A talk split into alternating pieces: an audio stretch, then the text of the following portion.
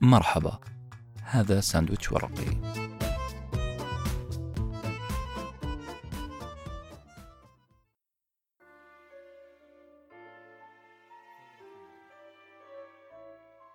سألت مرة أصدقائي: ما هو أغرب اختراع مر على البشرية؟ الإجابات تعددت بين المركبة الفضائية، الساعة المائية، الأشعة السينية.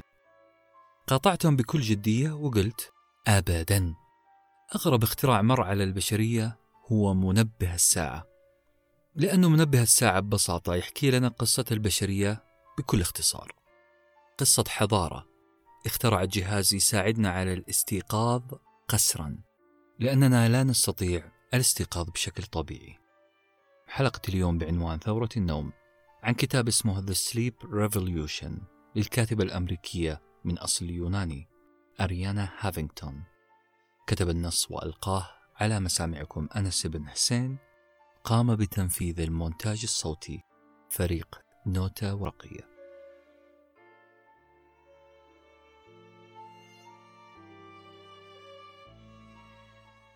لمين هذا الكتاب؟ الكتاب تقريبا موجه للناس الطموحة، الناس اللي تتبنى مبدأ إنه النوم معادل لكلمة إنتاج أقل، الناس اللي ترى النوم ترف أو إفراط في نعمة اليقظة.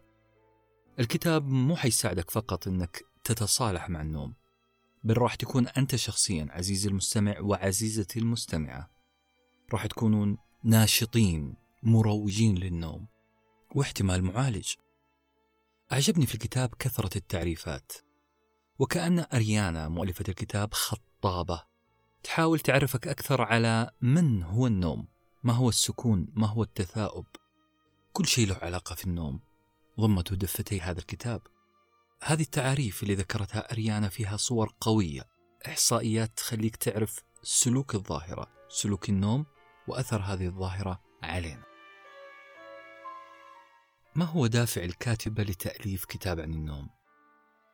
أريانا مؤلفة الكتاب كادت أن تموت من الحرمان من النوم. تربت أريانا الصغيرة في شقة من غرفة نوم واحدة في أثينا عاصمة اليونان، عندما كانت أمها وأختها يشاركونها هذه الغرفة.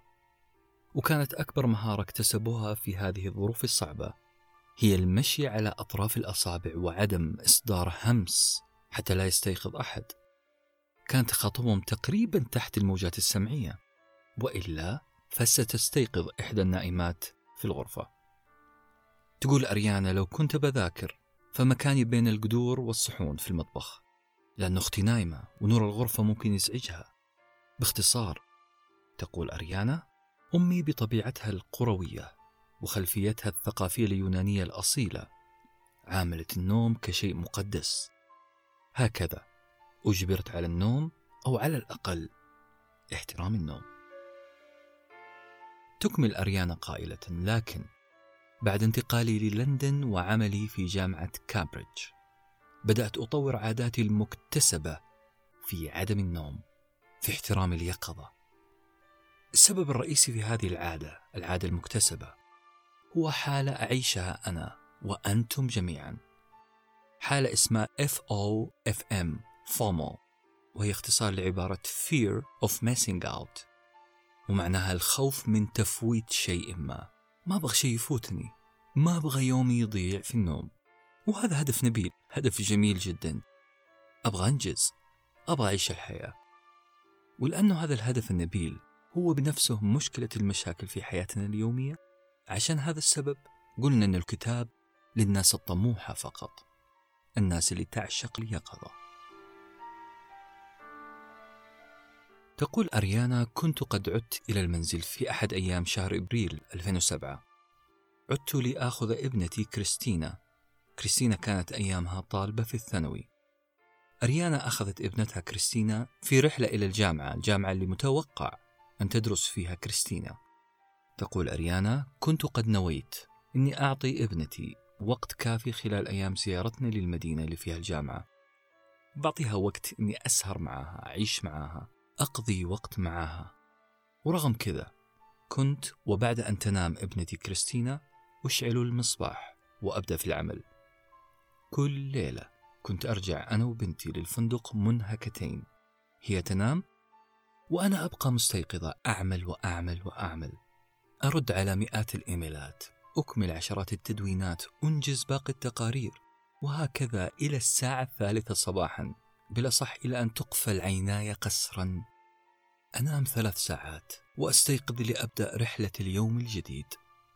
تقول أريانا: لا أريد أن أحدثكم عن دراما، فالحياة بهذه الطريقة كانت حياة عظيمة. نعم عظيمة، كنت أنجز فعلا، وكنت أقطف ثمار هذا النظام، نظام السهر، إلى أن قطفت ثمرة مسمومة. انتهت رحلة أريانا وبنتها، عادوا إلى مدينتهم. بدلا من أن تأخذ أريانا قسطا من راحة، أخذت أغراضها وراحت للسي إن إن عشان تعمل لقاء في مقر القناة. تقول أريانا: لا أعلم لماذا قلت نعم. ليه قلت نعم لقناة سي إن إن وأنا مرهقة جدا؟ درجة التعب كانت ملاحظة على وجهي، واضحة وضوح الشمس. كنت وقتها لا أستطيع أن أتذكر الأسماء، وإحساسي بكل شيء كان ضعيف جدا، وكأني مخمورة. اختصرتها أريانا وقالت: كنت ذلك اليوم أمشي نائمة. بعد المقابلة عدت للمكتب. نعم عدت للمكتب، لم أجد نفسي إلا ملقاة على الأرض وسط بركة من الدماء، حيث أن جسدي لم يطق أكثر من ذلك. فقدت أريانا الوعي وارتطم وجهها بالأرض، لكن في لحظة استعادة وعيها تقول أن شريط حياتها مر أمامها. بدأت تفهم لما كانت أمي في أثينا تضع تلك الشروط الصارمة الخاصة بالنوم، لماذا كنا نذاكر في المطبخ، لماذا نمشي على أطراف أصابعنا ونبكي بلا صوت. أمي علمتنا بفطرتها وحدسها الطبيعي أن نقدس النوم ولا نستهين به.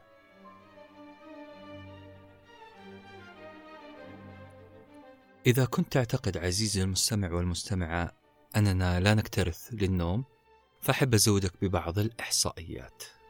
عندنا خمسة ألاف تطبيق مساعد على النوم في متاجر الهواتف الذكية، أربعة عشر مليون صورة تنزل تحت هاشتاج سليب، ملايين أخرى من الصور تحت عنوان سليبي، ومئات الملايين من الصور في محرك جوجل عنوانها تايرد، تعبان.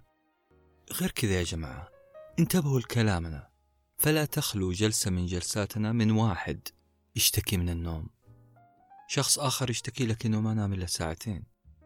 كل هذه الأشياء لها معنى واحد، إنه موضوع النوم والحاجة إلى النوم مو بس مزروع في عقلنا الباطن، لا، هو موضوع مغروس في عقلنا الواعي المفكر وعلى ألسنتنا. المفارقة إنه رغم اهتمامنا بالنوم، ورغم أننا نعيش عصر يعتبر الأفضل في معرفتنا بنظريات وتفسيرات وشروحات النوم، إلا أننا نعيش أسوأ عصورنا مع هذا النوم. أحد الأسباب الرئيسية هي التكنولوجيا، ما فيها تفاهم. السبب ببساطة إننا نقدر وبسهولة أن نرخي ستائر غرفنا ونمنع النور، لكن صعب جدا أن نرخي ستائر أجهزتنا الذكية. المشكلة عالمية، في نيويورك، موسكو، مدريد، أثينا، الرياض، القاهرة، الرباط، في كل مكان مشكلة الأرق والسهر. المشكلة اللي يعاني منها كل سكان الأرض هو تفكيرهم في النوم بمنطق التجار، بمنطق رواد الأعمال. إحنا نحسب عادة الداخل في التصنيع والإنتاج، فعندما أجد إنتاجي ضعيف أحاول أن أحسن في مكونات الإنتاج، في الداخل في الإنتاج. الوقت هو أحد الأشياء الداخلة في الإنتاج، أجد نفسي محتاج مزيد من الوقت، لذلك وببساطة ما أفعله هو ما يفعله أي رئيس مجلس إدارة، أنا أزيد وقت الإنتاج، وذلك بالاقتطاع من وقت النوم. نعم النوم هنا عاملناه وكأنه مكون من مكونات عملية الإنتاج، لم نعامله كشيء مقدس كما فعلت والدة أريانا. أنا من الناس اللي اقتطع من النوم الشيء الكثير، نجحت في جعل النوم مجرد ترف في حياتي، مجرد سويعات أغمض فيها عيني لأستطيع أن أستيقظ وأعمل أكثر وأنتج أكثر. كادت أن تنجح هذه الخطة لولا أنني رزقت بابنة ثانية. كان هذا كلام أريانا. تقول أن النوم في تلك الفترة أصبح له معنى واحد فقط، هو أخذ وقت مهم من حياتي كنت أستطيع أن أصرفه في الاهتمام بابنتي الثانية. أوه، هذا اللي حصل، النوم لص يسرق وقت أبنائي، هذا ما اعتقدته أريانا. لكن الحقيقة شيء ثاني، الحقيقة أن أريانا كانت تقتطع جزء من حياتها، جزء من كينونتها وصحتها وعقلها. وصلت أريانا لنوع من الحياة اللي يسموه حياة لا حاجة للنوم فيها. هل رن هذا المصطلح جرس في عقلك؟ هل تذكرت حالة أصبحت حياتك لا حاجة فيها للنوم؟ أريانا وصلت لقناعة أنها ما تحتاج نوم كثير، هذا هو قدرها وهذه هي الحياة. وقت النوم الترفي كما سمته أريانا كان لممارسة أعمال يقظة أهم، وهذه معضلة النوم الحقيقية، الوعي. إن وعينا لازم يكون أرقى من كذا، وعي بماهية النوم بالنسبة لنا، كم تمثل أهميته، أين هو في سلم الأولويات. ومع هذه الكلمات قدمت لنا أريانا أول كبسولة هدوء وقالت: أعيد النظر في مفهوم وأهمية النوم في حياتكم. وهنا نحط فاصلة، لأننا ما انتهينا من كورس الهدوء الطويل اللي أمتعتنا فيه أريانا.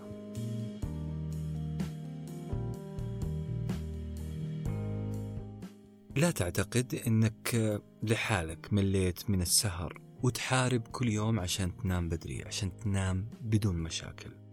هذه المشكلة سماها الفيلسوف البلجيكي باسكال كابوت بمرض الحضارة civilization disease. أجدادنا كانوا يرون في غروب الشمس إعلان كوني وأجراس تصدح بمساحة الأرض، فرمان بالأصح تمليه علينا السماء بأنه حان وقت النوم. كنا ماشيين على الطبيعة، لون الغروب إعلان للنوم، تجهيز للذهن والعقل الواعي والغير واعي بأنه خلاص اليوم انتهى، جهز نفسك للنوم. تنطفئ اللمبة الكبيرة اللي اسمها الشمس، تصرخ معاها الطيور بصرخات معروفة، تصرخ وكأنها تخمد أبنائها في العشاش. الأفق البعيد يفرز ضوءا برتقاليا يزغلل العين. الكون بطبيعته وقت الغروب يأمرنا بالاستعداد للنوم. أجدادنا ما عانوا من الأرق، إلا قلة قليلة بحثت بنفسها عن الأرق. الشاعر ابن زهر مثلا كان يجادل الليل مجادلة رقيقة جدا، ويقارن حالته بحالة الليل قائلا: يا ليل طل أو لا تطل، لا بد لي أن أسهرك، لو بات عندي قمري ما بت أرعى قمرك. ابن زهر عاش السهر بمزاجه المحض. كذلك عمر الخيام كان يغالط الطب والعلم ويقول: ما أطال النوم عمرا ولا قصر في الأعمار طول السهر. أما بشار بن برد فلسف الموضوع شوية، وحدثنا عن نسبية الزمن بالنسبة للبشر، وكيف أن الليل يطول للعاشق ويقصر للخالي، فيقول: طال هذا الليل بل طال السهر، ولقد أعرف ليلي بالقصر. الشاهد اللي أفهمه من هذه الأبيات إن المحبين فرحانين بطول الليل، فرحانين بالسهر حتى لو كان على حساب صحتهم، وعشان كذا سميناهم بمجنون وخبول ومفتون. لكن هذا الكتاب مو للمجانين، قلنا إنه كتاب لأصحاب الطموح، طموحين محتاجين للأمير المنقذ الذي بحبه وتدخله أنقذ الأميرة النائمة سنو وايت من نومتها. نحتاج أمير منقذ يخلصنا من العمل الأسود اللي عملته الساحرة العجوز، والحمد لله أنه عصرنا الحالي وجدنا هذا الأمير المنقذ، بل أمراء. العالم اليوم يكتظ بمراكز معالجة الأرق، أطباء متخصصين في هذا الموضوع. كذلك كتب كثيرة تحاول إنقاذنا، من ضمنها هذا الكتاب. إنقاذنا من إيش؟ من ظاهرة الأرق أو تأريق النفس عمداً، هذه الظاهرة اللي تنتج بكل دهاء وخفية، تنتج آثارها المزعجة علينا، قلق، توتر، شحوب، ضغط، وحتى الاكتئاب. الأمراء المنقذين كثير جدا، خاصة في عصرنا الحالي. أمريكا قبل ألف وتسعمائة وتسعين كان فيها ثلاثة مراكز معالجة للأرق، لكن بعد ألف وتسعمائة وتسعين ارتفع الرقم إلى ثلاثمائة مركز، من ثلاثة إلى ثلاثمائة، تغير هائل. الآن وصل عددها لأكثر من ألفين وخمسمائة ألفين وخمسمائة مركز لعلاج الأرق. هذه الأعداد التي تضاعفت في بلد براغماتي منفعي يؤمن بالأرقام كوسيلة لتحسين وضع الحياة والاقتصاد.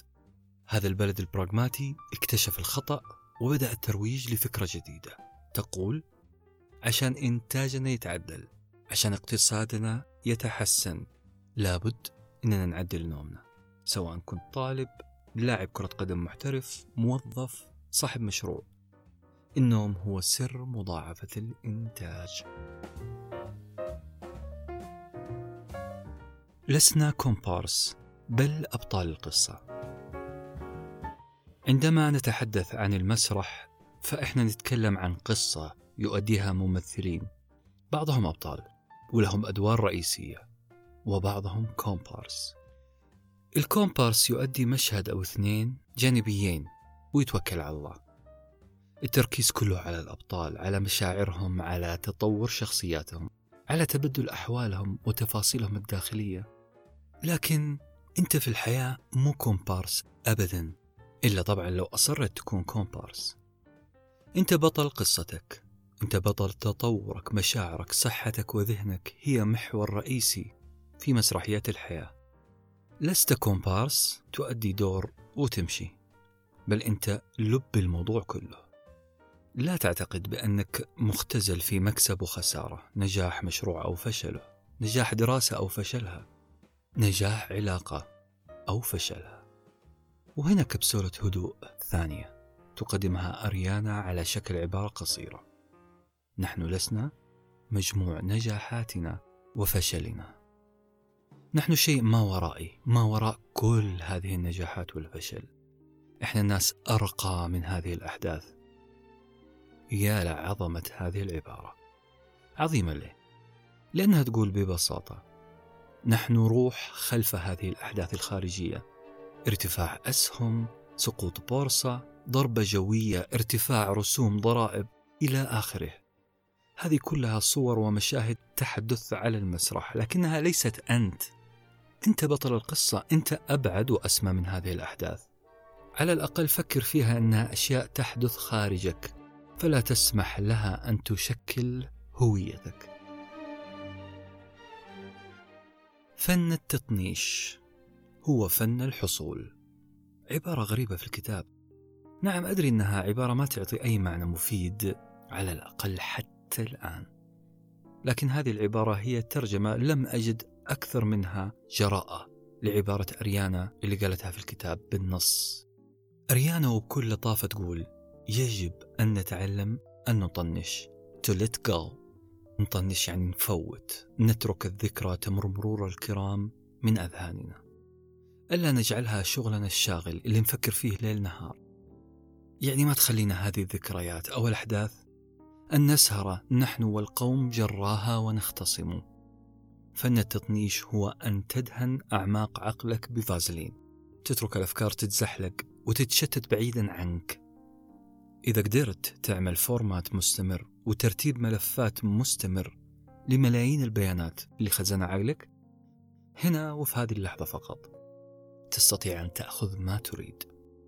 لذلك هي تقول أن تطنش وتتخلص من عقد المواقف اليومية هي الخطوة السابقة لمرحلة الأخذ والحصول على ما تريد. كبسولة مهمة. تفضلوا كوب الماء وبالشفا إن شاء الله. داوني بالتي كانت هي الداء. صدق أبو نواس، صدق، لأن التكنولوجيا اللي قلنا إنها سبب أرقنا هي نفسها اللي قد تكون حلا للمشكلة. الجوال هو سبب أرقنا، لكن في ألف وسيلة أخرى، في هذا الجهاز الصغير ألف أداة أخرى تساعدنا في معركة التغلب على الأرق. كل ما نحتاجه هو وعي، إرادة، وإدارة التغيير في حياتنا. هذا الكلام ما هو كليشة، هذا الكلام واقعي وقاعد يصير الآن. الفنادق مثلا صارت أشبه بمعابد نقوم فيها بتقديس النوم. الأثاث المجهز لنوم عميق متوفر وبأسعار معقولة. المدارس في بعض الدول بدأت تعيد جدولة مواعيد بدء الدراسة عشان تعطي مساحة نوم كافية للطلاب. الأجهزة اللي تتابع انتظام نومنا والأسرة الذكية المساعدة على النوم كلها تحتاج منا نظرة عميقة وإدارة صحيحة. والأهم من هذا كله إننا نحتاج دليل عملي لتعديل نمط حياتنا، وأحد هذه الأدلة هو كتاب اليوم والبودكاست. طبعا قصة مؤلمة عن كارثة عدم النوم. أحب أذكر المستمعين، لا يغني هذا البودكاست عن قراءة الكتاب. الكتاب بلا مبالغة مرجع لكل من يريد أن يفهم ما هو النوم وما هو الأرق. لذلك هذه المادة appetizers فقط للكتاب، أو على الأقل تسليط ضوء على تجربة قارئ مع الكتاب. نرجع لقصتنا. غوبتا غوبتا هو اسم إنسان، بلا صح هو محلل مالي غير عادي في شركة مصرفية ضخمة في سان فرانسيسكو. محلل عظيم، رجل يقسم الجميع بعصاميته. في ألفين وخمسة عشر بالتحديد في شهر مارس قرر هذا الرجل وعن طيب خاطر أنه يستقيل. طبعا كون ثروة جيدة وقال خلاص كفاية شغل، لكن الله يسامحهم، المقربين من حوله ضغطوا عليه للرجوع للعمل. لسه باقي لك وقت، عيش حياتك في العمل. وطبيعي أنهم ينصحوا هذه النصيحة. الرجل لا زال شاب، والرجل كان يدر على نفسه وعلى من حوله ذهب. الشاهد، غوبتا رجع للعمل، وبعد أسبوع بالضبط والساعة اثنين وأربعين دقيقة صباحا اتصل غوبتا على والده وقال له بالحرف الواحد: يا والدي العزيز، أنا تعبان، ماني قادر أنام. تخيلوا ابن يصحي والده من النوم ويقول له أنا تعبان، شيء مخيف. قلب الأب صرخ قبل لسانه وقال: ارجع البيت ونام، توقف عن العمل الآن. لكن يبدو أن غوبتا اتصل على والده عشان يفضفض بس. كان تعبان فعلا، ولكن عنده presentation اليوم الثاني، كان لازم ينهي هذه المهمة في تلك الليلة. ضغط غوبتا على نفسه وأكمل تصميم البرزنتيشن والحمد لله. لكن بعد ساعتين من مكالمة والده، كان جسد غوبتا الجميل ساكن تماما، كان ساكن في نومة عميقة. المشكلة إن النومة كانت في وسط الشارع. غوبتا كان جثة هامدة على أرض الشارع، بالضبط أمام نافذة مكتبه. غوبتا رمى نفسه من النافذة. غوبتا انتحر.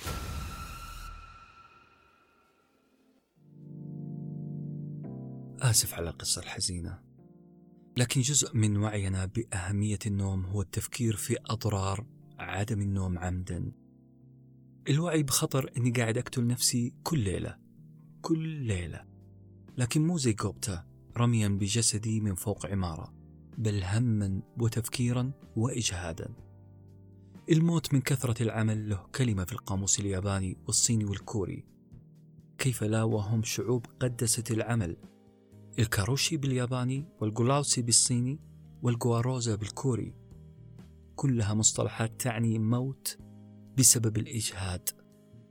متخيلين المأساة اللي وضع فيها الإنسان نفسه؟ الامتناع عن النوم أصبح وباء عالميا، والذكي اللي ينتبه. ما يسمى بالعالم الصناعي هو أكثر المتضررين من قلة النوم. السؤال المنطقي، ليه نطرح قضية يعاني منها عالم صناعي؟ ليه نستورد قضية ما هي قضيتنا؟ الجواب ببساطة، العالم مسطح. إذا عطس مواطن في ألاسكا شمته شاب سعودي في الخبر، وإن غضب أديب نمساوي تعاطف معه قارئ كوبي. أقصد أن العالم تشابك خلاص، والظواهر تنتقل بين القارات بأسرع من البرق. هي كذا، ثقافة الإنجاز وأعراضها الجانبية وصلتنا خلاص. الجميل إننا إلى الآن ما غرقنا في هذه الثقافة، نقدر نلحق على رفع الوعي بآثار الأرق الجانبية. المثل ببساطة يقول: السعيد من اتعظ بغيره. وإن شاء الله أننا سعداء. فكر في عصرنا الحالي بهذه الطريقة. احنا في صالة أسهم، ظواهرنا الاجتماعية، الأحداث اللي تصير في حياتنا هي الأسهم اللي طالعة ونازلة. في عصر يقدس الإنجاز والإنتاج، سهم اليقظة ارتفع فوق فوق، سهم النوم كما هو ويمكن احمر خجلا كمان. تخيل أنه المفكر الأمريكي بنيامين فرانكلين رجل اقتصاد وفكر يصرح لنا قائلا Time is money، الوقت هو المال. طبيعي أنه تنشأ لنا ثقافة شقلب سوق الأسهم وترفع من قيمة سهم عدم النوم، عدم إضاعة الوقت في النوم. هذه هي المأساة والمرض والأسباب اللي دفعت غوبتا أن يرمي نفسه من الشباك. هي اللي خلتني أنا وخلتك أنت مشحوني الذهن، نشحن في نفسنا بطريقة مخيفة في الوقت اللي تترجاك فيه أعضائك، بل تقبل جبينك استرضاء عشان تتركها ترتاح شوية، تتركها ترتاح في نومة عميقة. ارحموا عزيز قوم ذل يا جماعة. لا تحسبوني أن أتهم فرانكلين بس، الشعارات والأمثال اللي نتداولها إحنا في يومنا وليلتنا أخطر من شمس المعارف البونية. كلنا تحت ثقافة بين قوسين النوم هو وقت ضائع. عبارة زي بين قوسين أيضا راح أنام عندما أموت، أو العبارة الإنجليزية المعروفة اللي تقول You snooze, you lose، يعني لو ضغط على زر إيقاف المنبه وكملت نوم فأنت ستخسر. أو العبارة الأخيرة اللي تقول I will catch a few Z's. حرف الزي هنا هو آخر حرف في اللغة الإنجليزية، وهنا معناها النوم. الإشارة للنوم بحرف الزد وهو آخر الحروف في اللغة الإنجليزية، معناها أنه الأقل أولوية. ولاحظوا معايا I will catch a few Z's، قليلا من النوم. وهذه كلها أدلة أننا نعطي الأولوية الA والB للسهر والأرق والعمل طبعا. أما النوم إن اعتبرناه أولوية فهو في آخر سلم الأولويات. راقبت كلامي الفترة الأخيرة وانتبهت أني أستخدم عبارة خطيرة خطيرة جدا لما أتواعد مع واحد أقول له باخذ لي نومة وأمرك، باخذ لي، وكأنها مستلزمات ثانوية من البقالة. بلا صح هي استنقاص مخيف للنوم، كأنها قطعة بيتيفور تافهة أو فص تمرة على جانب السفرة. في اليابان المشكلة أكبر وأكبر، زي ما عندنا إحنا في العالم العربي أو الشرقي عموما، إنه مفهوم الرجولة أن تتألم بدون أن تبكي. الياباني عنده مصطلح يعبر عن مفهوم الرجولة، مفهوم تحمل المسؤولية. يقول إنيموري، يعني أن تنام وأنت حاضر، يعني من كثر ما أنت مرهق تقدر تأخذ لك غطة سريعة وسط الاجتماع.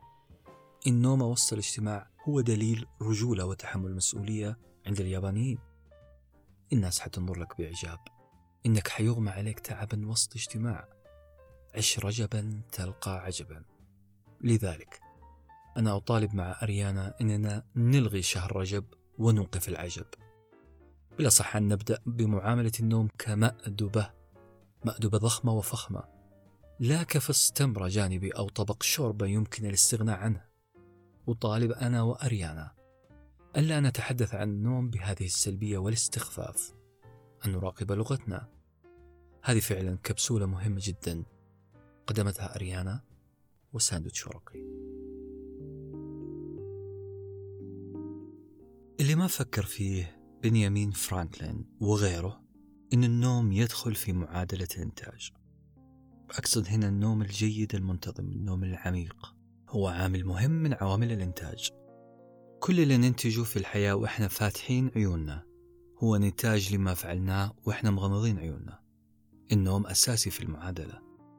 الكبسولة الجاية كبسولة الهدوء، أعتبرها أهم كبسولة في كورس العلاج، كبسولة تعريف في العمل. لازم يلي قاعد تسمعني وقاعدة تسمعيني الآن لازم يكون عندكم تعريفكم الواضح الصريح لمفهوم العمل. لا تترك صاحب المصنع الضخم يملي عليك تعريفه الخاص بالعمل والإنتاج.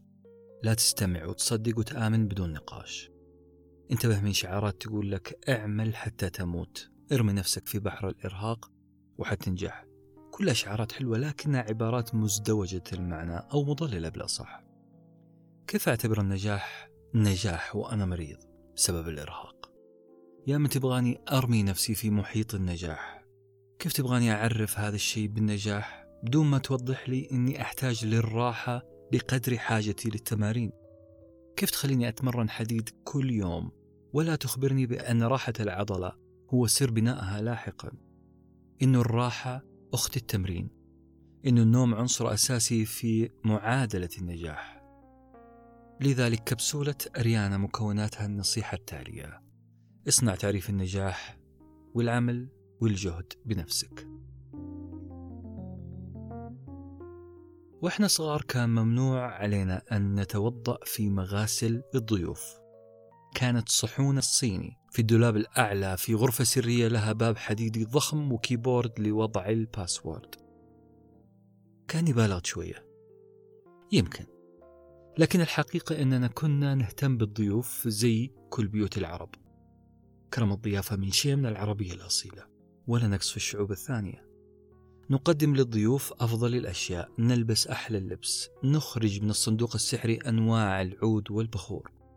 عندنا إتيكيت عظيم للاحتفاء بالضيف، إلا أننا أبخل ما يمكن في احتفائنا بالضيف اليومي، الضيف الحقيقي الخجول، الضيف الوحيد اللي زيارته لنا بفائدة عظيمة لنا. إحنا إحنا بخيلين في استقبال النوم، والدليل ما يحدث داخل غرف نومنا.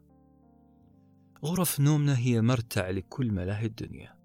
أولا، لو في جهاز بأشعة معينة يكشف لنا موجات الصوت وما تحت الصوت اللي تتحرك داخل غرفنا لأصابنا الهلع. غرف نومنا عبارة عن رنة جرس واتساب، ست رسائل متتالية على تويتر، جرس الإيميل، موجات كهرومغناطيسية، اتصالات تليفونية. أضف إلى هذا التلوث الموجي تلوث بصري، الملابس نصها خارج الدولاب، العطور وأغراض التجميل متساقطة على بعض في منظر خليع. هواء الغرفة هو نفسه ما يتغير من شهر مضى. طبيعي أنه يغضب ضيفك، ضيفك اللي هو النوم، طبيعي أن يخرج بلا رجعة قريبة. الأسوأ يا جماعة مو الموجات ولا التلوث السمعي ولا البصري، المشكلة في التلوث الذهني. خذوا هذا المصطلح هدية من عندنا، تلوث ذهني.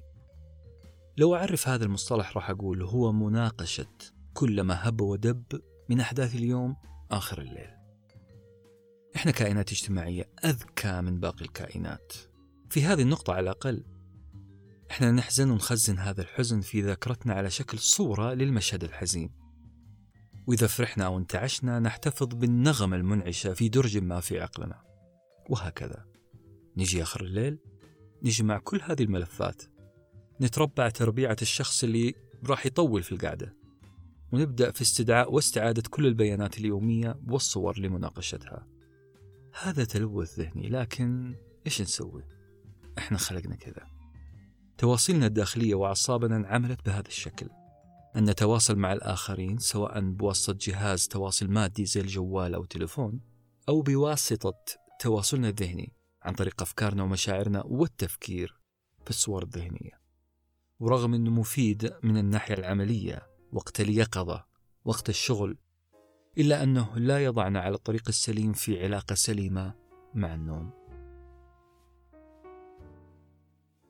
البروفيسور آلان ديركسون المتخصص في أبحاث تهتم بصحة الطبقة العاملة، يعني أنا وإنت طبقة عاملة لازم نعتبر هذا البروفيسور هو مستشار رسمي فيما يختص بصحتنا الذهنية.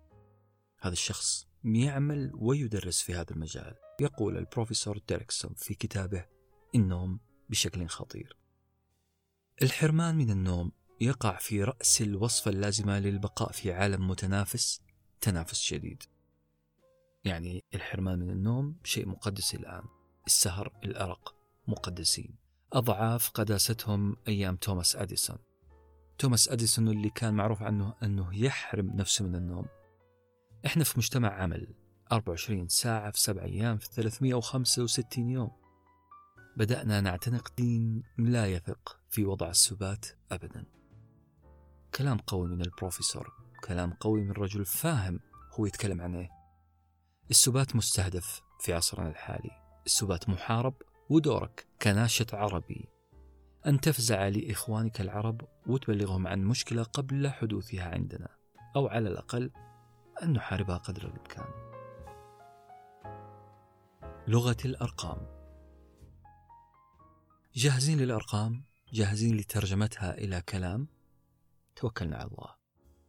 لو بنتكلم عن الاقتصاد الأمريكي، فالرجل الأمريكي يضحي من وقت نومه في سبيل زيادة الإنتاجية. المفارقة المضحكة هي أن حرماننا من النوم يتسبب في خسارة الاقتصاد الأمريكي أكثر من ثلاثة وستين مليار دولار في السنة.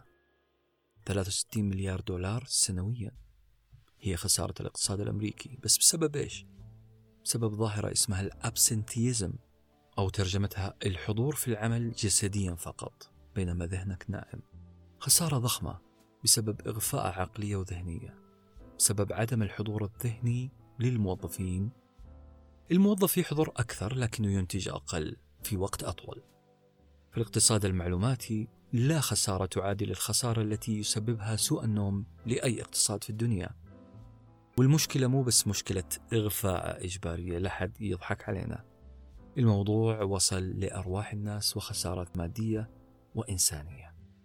نعم، قلة النوم مرتبطة بشدة الجريمة والموت. حالات الجريمة اللي تحصل في كل شارع تزيد من عنفها وتكررها وعددها بنسبة خمسة عشر بالمئة إذا كان المجرم محروم من النوم. يعني بحسبة رياضية بسيطة نقول لو حصل حادث في الشارع، فهذا الحادث راح يكون أسوأ بنسبة خمسة عشر بالمئة بسبب السهر. مشكلة بين شخصين راح تكون أشد وأكثر تكراراً بنسبة خمسة عشر بالمئة لو ما كان أحد الطرفين نايم كويس. وقس على هذه النسبة والعب في الأرقام زي ما تحب، حتتكون عندك صورة واضحة ماذا يعني الأرق والحرمان من النوم. وأعتقد أنه الدراسة النرويجية اللي تقول أنه أربعة وثلاثين بالمئة من حوادث السيارة القاتلة لها علاقة وطيدة بعقيدة ما أطال النوم عمراً. السهر بتعبير الكاتبة هو حديقة متنوعة من الأمراض. قلة النوم تقلل هرمون اللابتين، وهرمون لابتين قليل يعني شهية أكبر للأكل، يعني سمنة. السهر كذلك يقلل هرمون الميلاتونين، وهذا معناه ضربات قلب أسرع وإجهاد متواصل لهذا المحرك الأهم في حياتنا. بمعنى آخر، كل واحد قاعد يسمعني الآن كانت والدته تقول له نام يا ولدي ولا تعب قلبي، هذه الأم كانت تقصد نام ولا تعب قلبك أنت. أولا لأنه قلب الأم وقلب ولدها واحد، وثانيا حرفيا أنت قاعد تجهد نفسك، تجهد قلبك الصغير بالسهر، قلبك الصغير الذي لا يتحمل. لسه منتظرين مني بعض الأرقام؟ طيب خذوا هذا الرقم الغريب. الحرمان من النوم لمدة أربعة وعشرين ساعة يساوي مستوى دم تملأه الكحول بنسبة واحد من عشرة، نفس النسبة اللي تمنع بسببها الحكومات الغربية تمنع الناس من قيادة السيارة. واحد من عشرة كحول في الدم، هذا اللي يصير إذا قعدت أربعة وعشرين ساعة بدون نوم. واللي يشكك في هذه النسبة، نسبة بين قوسين مخمورية السهرانين، بكيفه لا يصدقنا. يصدق كارين كلارك مؤسسة جمعية خيرية اسمها مامي هود منتور. هذه المؤسسة اللي تقول كنت مرهقة في يوم ما وأردت أن أقود السيارة. أنا حذرة جدا في قيادتي لمعرفتي بأثر الإرهاق على السائقين عموما. في ذلك اليوم بالذات أنا أشكر الله أن الشوارع ما كانت زحمة، لأنه حصل شيء غريب. فجأة انتبهت أن السيارات عن يميني وعن شمالي بعدد شعر راسي، وجوه السائقين تحدق بي، أصوات تنبيه السيارات تحاصرني من كل مكان. وسبب ذلك توقفت بعد أن ضغطت على دواسة الفرامل بتثاقل شديد. عندما خرجت من السيارة كانت صدمتي لا توصف.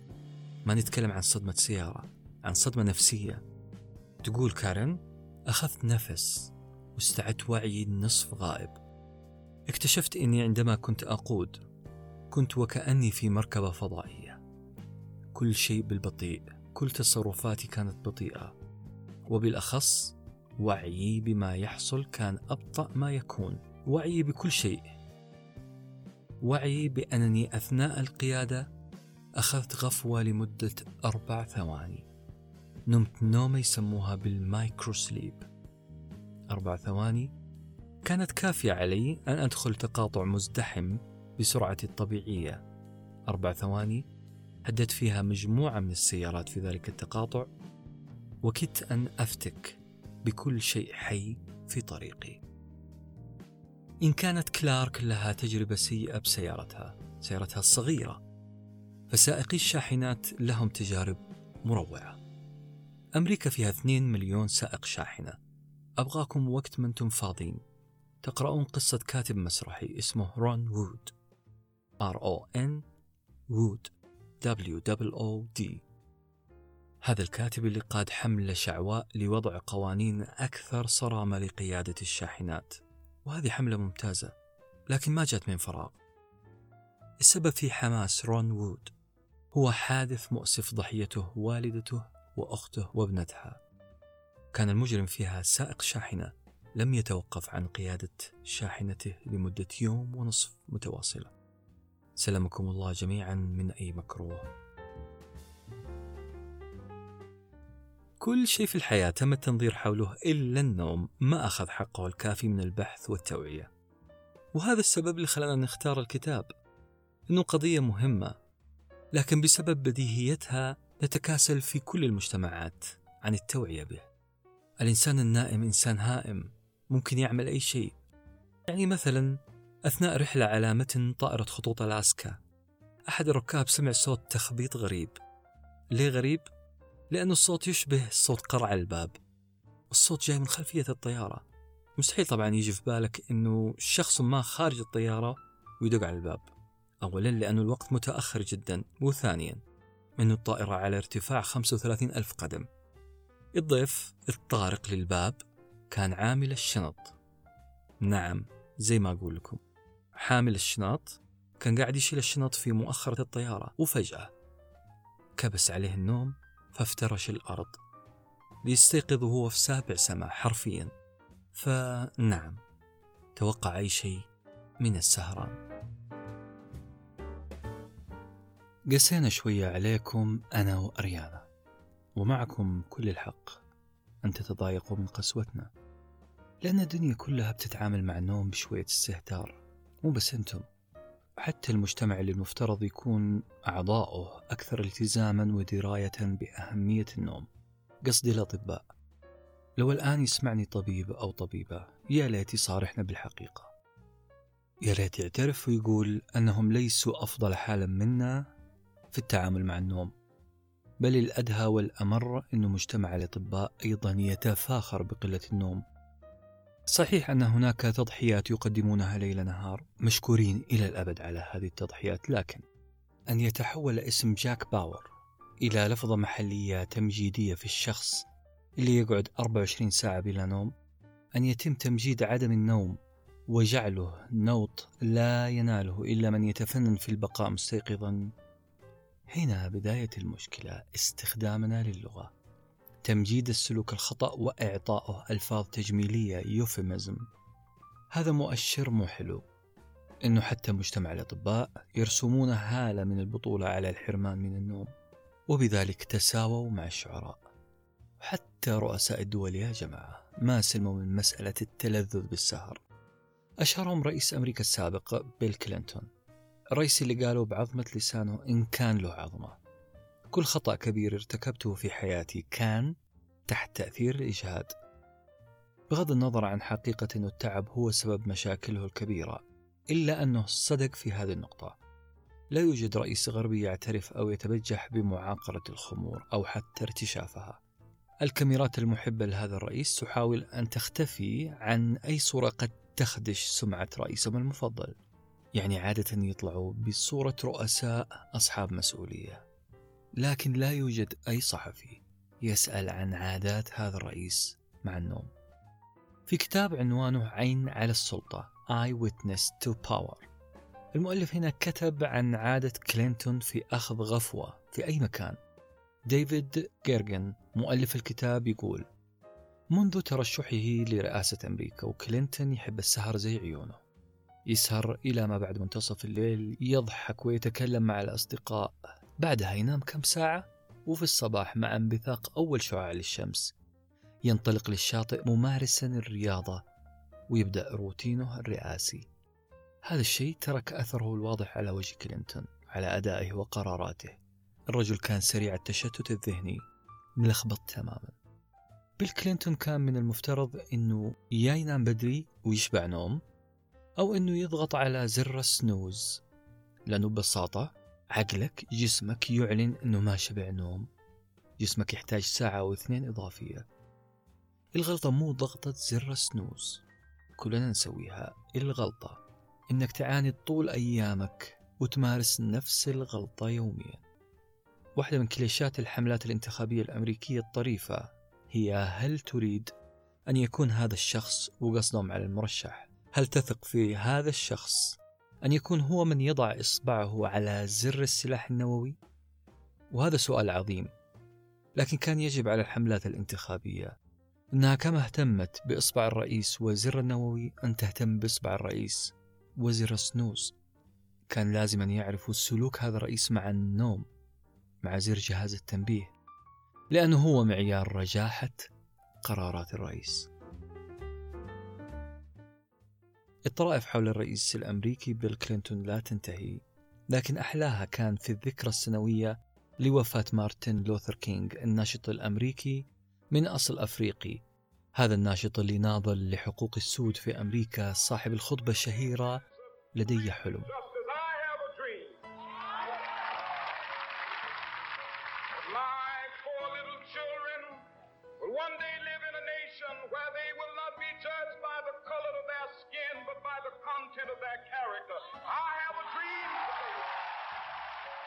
لدي حلم بأنه في يوم من الأيام سوف تنهض دولتنا وتحيي المعنى الحقيقي لعقيدتها، فتقول أننا نلتزم بهذه الحقائق لتكون بينة بأن الجميع خلقوا متساوين. لدي حلم بأن أطفالي الأربعة سوف يعيشون يوما ما في دولة لا يحكم عليهم فيها على أساس لون بشرتهم، وإنما شخصهم وأفعالهم.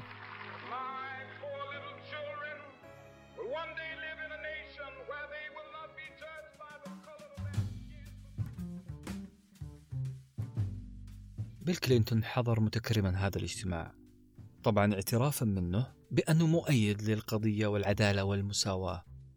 حضر لتكريم جميل لصاحب عبارة لدي حلم، لكن للأسف إنه بيل كلينتون كان منهك جدا، ميل على جنب وأخذ غفوته المعتادة وسط الاجتماع. لكن هذه المرة كاميرات الصحفيين صادته، ونزل منشد في جريدة أمريكية بعنوان عريض يقول: كلينتون لديه حلم. وهذا كلام أعتقد أنه صادق وحرفي. كتاب ثورة النوم، كتاب لغته بسيطة، وهذه من الأشياء اللي أعجبتني جدا فيه. لو كانت من مسؤولياتي لجعلته كتاب مدرسي لتعليم اللغة الإنجليزية لطلاب المدارس. الجمل سهلة التركيب والمجاز قليل جدا، وحتى القليل هذا في مكانه، لكن استخدامه للمصطلحات الجديدة كان ملفت للنظر. أريانا استخدمت مصطلح دائرة القهوة، وهي دائرة وهمية، دائرة نفسية، هي دائرة لعينة يشعر فيها الشخص بأنه مرهق فيشرب قهوة عشان يصحصح. رغم القهوة جسد هذا الشخص منهك، لكن عقله صاحي، عقله يرفض النوم. الجسم يستهلك طاقة أكبر عشان يبقى متماسك، فيزداد انهاكا، فيطلب مزيدا من الكافيين، وهكذا. دائرة لا تنتهي، ومصطلح جميل، دائرة القهوة. مصطلح معبد النوم، تقصد فيها أريانا أنه البيئة المناسبة للنوم، غرفة نومك يعني، لكن بعد إجراء قليل من التغييرات المستمرة. هذه الإجراءات مو بس لأنها بيئة مهيئة للنوم، بل لأنها بيئة تحمل نوعا من التقديس، كتقديس الفراعنة للنوم. الفراعنة كانوا يعتبروا النوم عبور لعالم علوي تجاوب فيه الأسئلة الوجودية اللي تنهش جسد وعقل الإنسان. الكتاب فيه ميزة ثانية كمان غير اللغة البسيطة والجديدة، ميزة المقاربة باستخدام كلمات تصويرية. يعني أريانا في كلامها عن تاريخ النوم تقول: النوم كان امتياز الملوك والمتدينين، نعم امتياز يتفاخر ويتباهى به علية القوم، برستيج. النوم كان ميزة يتفشخر بها الناس، والسبب أنه الحصول على نوم فاخر كان يحتاج مستوى حياة فاخر. كان الناس يبحثون عن النوم كما نبحث اليوم عن اليخت والفيراري، النوم العميق الفاخر. النوم كان جسر الوصول إلى عالم أكبر من الأرض ومن عليها، كان غذاء روحي في مطعم خمس نجوم. مثل هذه التعبيرات اللي استخدمتها أريانا تذهلك وتجعل كتابا علميا عن النوم هو كتاب أشبه بالأدب الظريف. الميزة الثالثة هي ميزة خفية شوية لها علاقة بهوية الكاتبة. لو كنت عزيزي المستمع والمستمعة تعودت على قراءة كتب التطوير، تطوير الذات، أو كتب علم الاجتماع وعلم النفس، فقد تكون قد تعودت على نمط الكتابة الساخر والجاد في نفس الوقت، الأسلوب الأمريكي اللي فيه بانش لاين، فيه لكمة في نهاية كل باراجراف. لكن أريانا أصلها يوناني، واضح جدا تأثر كتابتها كأسلوب بطريقة أجدادها اليونانيين. كثيرا ما ذكرت استشهادات واقتباسات من حضارة الإغريق والرومان. يعني بالعربي أنت حتقرأ كتاب بالإنجليزي، لكن أسلوبه وطريقة طرحه وبعض الاستشهادات يونانية النكهة. عجبني شخصيا هذا الشيء في الكتاب، وكنت أحكي لمن أقابل عن هذه الميزة، إلى أن لفت نظري سؤال من أحد الزملاء اللي قاعد أتكلم معهم حين قال: ما الفرق بين الإغريق والرومان؟ أعتقد من واجب صديقي علي إني أجاوبه الآن عن الفرق بين الإغريق والرومان. هل نقول الرومان واليونان، ولا اليونان والرومان؟ يعني نذكر مين أول؟ هذا يعتمد عليك، يعتمد على معيارك في الأسبقية. إذا تحب تكون الأسبقية الزمنية فتبدأ بكلمة اليونان، لأن حضارة اليونان سبقت حضارة الرومان. اليونان أو الإغريق هم شعب عاش في أثينا وما حولها، حضارتهم تسمى العصر الهيليني من تاريخ سبعمائة وخمسين إلى مائة وستة وأربعين قبل الميلاد. لكن الرومان أحدث شوية، هي إمبراطورية مركزها روما من سنة خمسمائة وعشرة قبل الميلاد وحتى القرن الأول الميلادي. بالتالي نقدر نقول تاريخيا الإغريق اليونانيين سبقوا الرومان بفترة بسيطة شوية. لكن لو كانت الأسبقية عندك للفن فاحتمال كبير أنك تضع الرومان قبل اليونان. الرومان كان فنهم جميل واقعي أكثر، أما اليونانيين الإغريق فمثاليتهم الزائدة خلتهم يصنعوا تماثيل فيها شيء من الكمال البشري. الرومان لا، الرومان كانوا طبيعيين في فنهم وواقعيين. يعني إيش الكلام ذا؟ يعني يصوروا لك الشخصية في التماثيل واللوحات كما هي، إذا عين أكبر من عين، إذا ضربت سكينة في الوجه، أو إذا البطل كان عنده كرش. طبيعي تلقاها في الفن الروماني وما تجدها عند الإغريق. وأخيرا إذا كانت الأسبقية عندك للضبط السياسي والحكومي، فالإمبراطورية الرومانية كانت دولة قوية موحدة استمرت لمدة خمسمائة سنة. أما الإغريق فكانوا ولايات، ولايات أقصد فيها أنه ما لها حكومة مركزية، كل ولاية دولة منفصلة، إلى أن استولى الإسكندر القادم من مقدونيا على الحكم، وحد هذه الولايات في دولة قوية. لذلك نقول أنه كفة الرومان سياسيا وإداريا أقوى من الإغريق.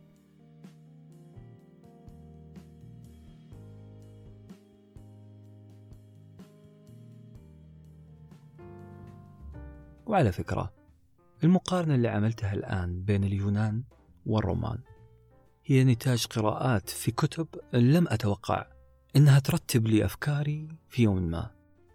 كتب كانت تنعت أمامي بأنها من سقط المتاع، كانت تنعت أحيانا بأنها كتب استهلاكية من الواجب ألا يقتنيها أي شخص عاقل. وهنا أحب أسجل ملاحظة بسيطة: معظم النار من مستصغر الشرر.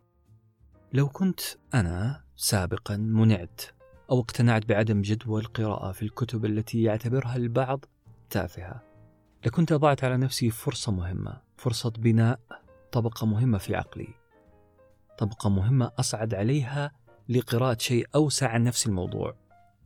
لا أزال أتذكر كتاب تافه كما كان يقال لي اشترته لي أختي من مكتبة إنجليزية، كتاب مستعمل، كتاب معاد التجليد، كتاب كان مغلف بورق نايلون بطريقة جعلته يبدو مرتبا وجديدا. الكتاب هذا كان مليان صور وتعليقات قصيرة تحت كل صورة. يتحدث كل الكتاب عن الأنظمة السياسية منذ بدء الخليقة إلى يومنا هذا، يعني أسئلة زي ما معنى إمبراطورية؟ كيف بدأت النظم الشمولية؟ كيف بدأت الديمقراطية والرأسمالية؟ وكيف هاجت عليها الماركسية؟ طبقة البروليتاريا، البرجوازية و و و لا أزال أذكر تماما في هذا الكتاب صورة لملك أوروبي يجلس على رأس طاولة مستطيلة ضخمة، على يمينه أشخاص كبار سن شوية، الشعر المستعار اللي يلبسونه عادة مصفف بطريقة مزعجة، جامدين، أيديهم راكزة بالأسفل، نظراتهم فيها استعلاء. على يسار الملك الشباب فاتحين أزرار القميص، شعورهم ثائرة فوق أكتافهم، وأصواتهم من خلال الصورة طبعا تتعالى طلبا في التغيير. تحت هذه الصورة تعليق بسيط يشرح مفهوم اليمين واليسار في أي بلد. هذه الصورة علقت في ذهني من ألف وتسعمائة وثمانية وتسعين وحتى اليوم، من ذلك التاريخ وأنا أبني سكيمة سكيمة عن درجات اليمين ودرجات اليسار في أي حكومة، معلومات فوق معلومات فوق معلومات، كلها عن فكرة اليمين واليسار مع كل فروعها وظلالها.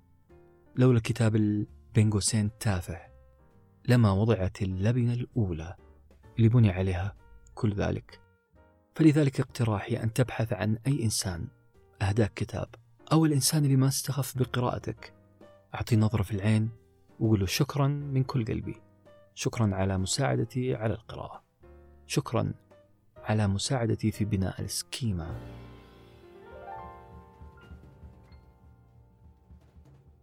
نرجع لليونان. اليونان هو بلد أريانا مؤلفة الكتاب، وتراث وتاريخ اليونان ترك صبغته على كتابة أريانا. اليونانيين شعب يؤمن بآلهة لا حصر لها، كل ظاهرة تقريبا لها إله، إله الموت، الحياة، الحب، المطر، الشمس. أكبرهم زيوس ملك الآلهة. زيوس بحسب الأسطورة اليونانية يستحق أنه يكون ملك الآلهة لأنه هو من أنقذ إخوته من أبيهم. أب زيوس كان خايف من أن يرث الملك أحد أبنائه، قام إيش سوى؟ التهمهم واحد واحد. معلش، هذه هي الأسطورة الإغريقية. الأب الملك اللي التهم أبنائه واحد واحد، خدعته الأم وألقمته حجرا بدلا من ابنه زيوس، يعني زيوس فلت من وجبة الالتهام الأبوية. زيوس كبر وخدع أبيه بأنه سقاه خمر مغشوش، الأب تقيأ بسببه وأخرج كل إخوته الذين ابتلعهم. بعدها زيوس قاد حملة مع أخوانه ضد أبيهم واستلب الحكم. زيوس ملك الآلهة كان إله لا يرحم في الأسطورة اليونانية طبعا. صحيح أنه كان كريم، كان يحسن ضيافة الناس، ولهذا السبب أصبح الكرم من الخصال الحميدة لدى اليونانيين كما تقول أريانا طبعا، لكنه ما كان يسامح أعدائه. وكان زيوس في نقطة ضعف وحيدة، قلبه الحبيب. مم. زيوس كان يحب حورية اسمها الدافني، هذه الحورية هي ابنة إله النهر. مشكلة هذه الحورية إنها تحب واحد ثاني.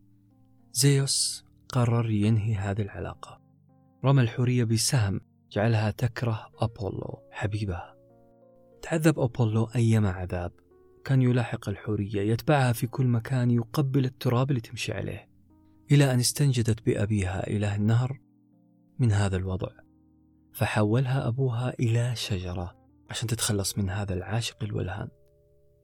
أبولو إلى عاشق الولهان، انتهى انتهى تماما، فلا يريد أحد أن يكون على علاقة بشجرة.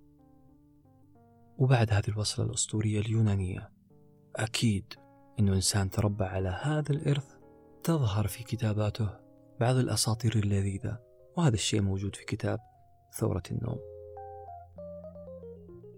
الكماين هو أول من فلسف ونظر وأطر لموضوع النوم. الرجل وصف النوم وصف عجيب لما قال إنه ظاهرة تحدث عندما يهرب الدم من الطبقة الخارجية لجسد الإنسان إلى الأعضاء الداخلية. العقائد الثانوية ترى النوم واليقظة نقيضين ويمثلان تناقضات الحياة، زي الموت والحياة، النار والماء، النور والظلام. لكن الإسلام والعهدة على المؤلفة عامل النوم باحترام أكبر وأمر بالتطهر قبل الولوج للفراش. وعلى كل حال فإن النوم لم يكن في أي وقت من الأوقات أو زمن من الأزمنة عائق أو شيء سلبي في حياة البشر، إلا أنه في العصر الحديث بدأ معنى النوم يتغير وعلاقتنا بالنوم تتغير. بصراحة علاقتنا بالليل كله على بعضه تغيرت. اللي حصل إنه في زمن الأنوار الصناعية أصبحنا مستعمرين لليل. نعم، الليل مو معناه النوم، الليل ممكن يقظة أيضا في عصرنا الحالي. المكننة أو استخدام الآلات الميكانيكية جعلتنا نقنن كم ساعة نرتاح فيها وكم ساعة نعمل. والرأسمالية بدأت تحصي هي كمان ساعات النوم الكافية للشخص المنتج. يعني أصبحت القاعدة كالتالي: كل ساعة تقضيها في النوم هي ساعة تضيع في العمل. ساعة النوم، الساعة المقدسة زمان، أصبحت الآن ضائعة من وقت العمل. أريانا، ورغم أنها أمريكية الجنسية، تقول: أمريكا كانت أشد الشعوب حربا على النوم. كانت ولا زالت يا أريانا. دليلها الدامغ هو كلمة national narrative أو الإرث الشعبي القصصي. طبعا تقصد الخاص بأمريكا. القصص الأمريكية اللي تغذي روح رجل الشارع الأمريكي كانت تقلل من قيمة النوم، وهذه مصيبة. أكيد حتتساءل عزيزي المستمع والمستمعة: ما الذي جعل الموروث الشعبي الأمريكي يتلون بلون الكراهية للنوم؟ الجواب أنه أي موروث يتشكل بالعقيدة الأساسية للشعب. يعني الأمريكان الأوائل كان عندهم عقيدة معينة، عقيدة بيوريتانية. إيش يعني بيوريتانية؟ طيب خلينا ناخذ الحكاية من أولها. أصل الحكاية بدأت عندما ولد عيسى بن مريم عليه السلام في فلسطين في عهد الدولة الرومانية. تم تأييده بقدرات عجيبة في شفاء الناس ونفث الروح في الجمادات. كلنا نعرف النسخة الإسلامية من هذه القصة. بعد سلسلة مؤامرات عليه تم صلبه، طبعا بحسب المصادر اليهودية والمسيحية وبعض التفاسير الإسلامية.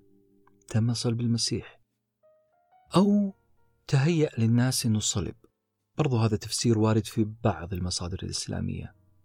لكن صلب ليش؟ قليل مننا يعرف هذا الشيء. صلب بتهمة التأليب على الحكومة الرومانية، تهمة سياسية بحتة بدأت بسببها مرحلة الاضطهاد. هذه المرحلة اللي سموها مرحلة الاضطهادات العشرة استمرت ثلاثة قرون، ثلاثمائة سنة. وبسبب هذا الضغط، بسبب هذا الاضطهاد اللي واجهه المسيحيين الأوائل في فلسطين، اضطروا إلى إنشاء مجموعات لهم خارج فلسطين، يعني في الإسكندرية، في تركيا، في أوروبا، الهند والحبشة ومنطقة أرمينيا بالذات. كانت أول دولة تعتنق المسيحية بالكامل. قبل كذا كانت جماعات في الدول، لكن في أرمينيا أصبحت أول دولة مسيحية بالكامل. بعد ثلاثمائة سنة من ولادة المسيح وضع الحاكم الروماني قسطنطين مرسوم ميلان. هذا المرسوم اللي لأول مرة يعترف فيه الحاكم بشيء اسمه مسيحية ومسيحيين. بعدها بسبعين سنة اكتسحت المسيحية كل شيء وأصبحت هي الديانة الرسمية للدولة الرومانية. قسطنطين كان هو أكبر رأس في الدولة الرومانية اعتنق المسيحية بعد أن حقق الله له انتصارا عظيما على الفرس بحسب بعض الروايات التاريخية. طبعا نقل عاصمة الدولة من روما، قربها شوية جهة الشرق الأوسط، وضع العاصمة في القسطنطينية أو اسطنبول. هذا معناه مزيد من الانتشار للمسيحية في الشرق الأوسط. لكن اللي حصل أنه اختلف فهم مجموعات من المسيحيين هنا وهناك، اختلفوا فهم قضايا حساسة شوية لها علاقة بطبيعة المسيح وفهم الثالوث المسيحي. بسبب هذا الاختلاف بين الجماعات المسيحية تم عقد أكثر من مجمع كنسي ضخم. اللي أمر بعقد هذه المجامع هو الإمبراطور الروماني طبعا. الهدف منه جمع الشتات تحيد فهم العقيدة المسيحية. أريوس مثلا كان يؤمن بأن كلمة الله ليست كلمة بالمعنى الحرفي، بل هي خلق من خلق الله، وهذا الكلام مضامينه عظيمة. لما نقول كلمة الله فهي شيء مقدس، أما خلق الله فهي كباقي المخلوقات في الدنيا، فيها الجيد والسيء. بمعنى آخر، كلمة الله حرفيا تعطي هالة قدسية، أما خلق الله فهي تقلل من هذه القدسية أو تنفيها بعض الأحيان. آريوس كان يقول كلمة الله تعني خلق الله، وهذا يعني أن المسيح وهو كلمة الله خلق من خلقه.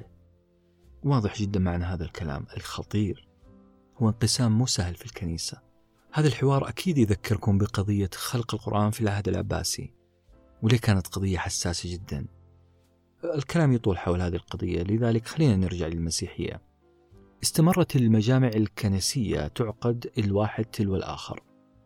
وقتها دب الخلاف الكبير، وانقسمت الكنيسة بشكل واضح بين فهمين لطبيعة المسيح.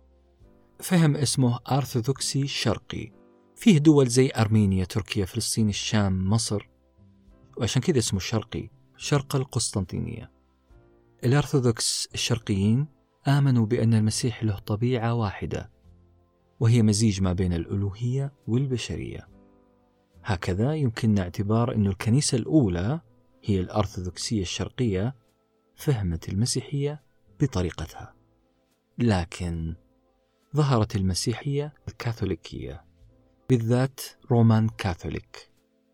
ولما نقول رومان كاثوليك فإحنا نقصد الكنيسة اللي بينها وبين البابا عقد شراكة، عقد ولاء.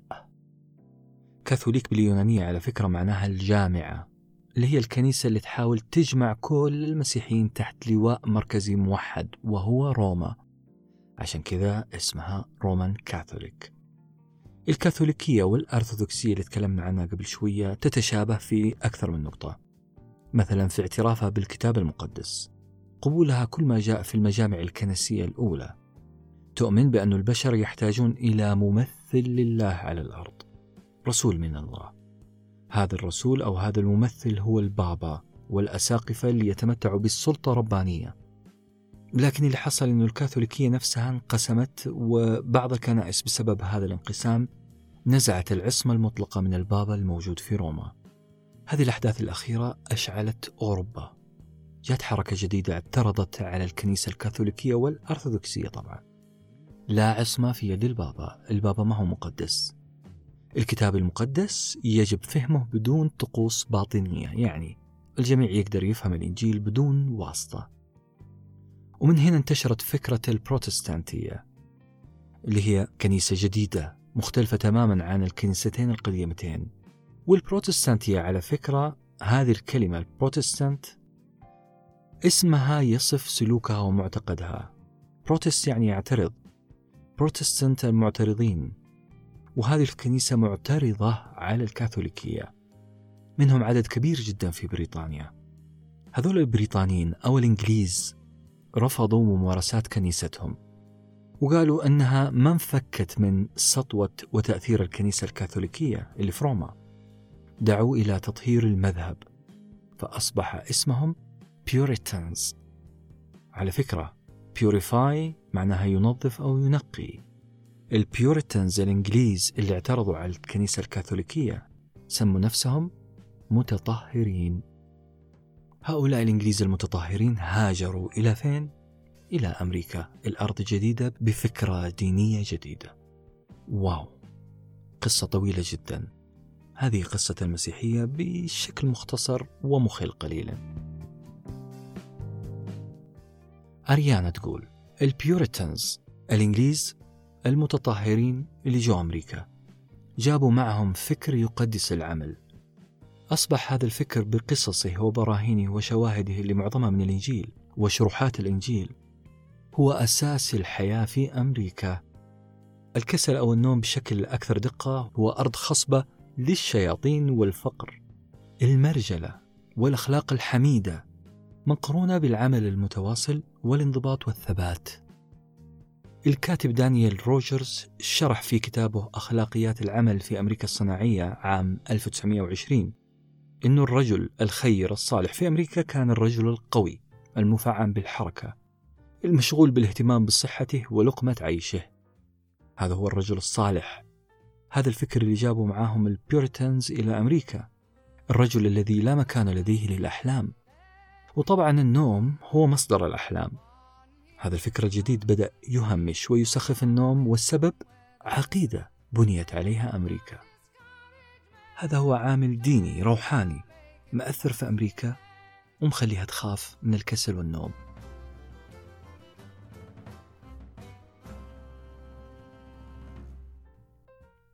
لو سألتني في يوم من الأيام ما الفرق بين أمريكا وأوروبا، راح أجاوبك بجواب بسيط سهل وأقول لك أنه أمريكا تعتبر أنها تطهرت من فكر الكاثوليكية، أبدلتها بعقيدة مسيحية أكثر عملية، أكثر احترام للوقت، أكثر شدة في الوقت، أقل احتراما للنوم.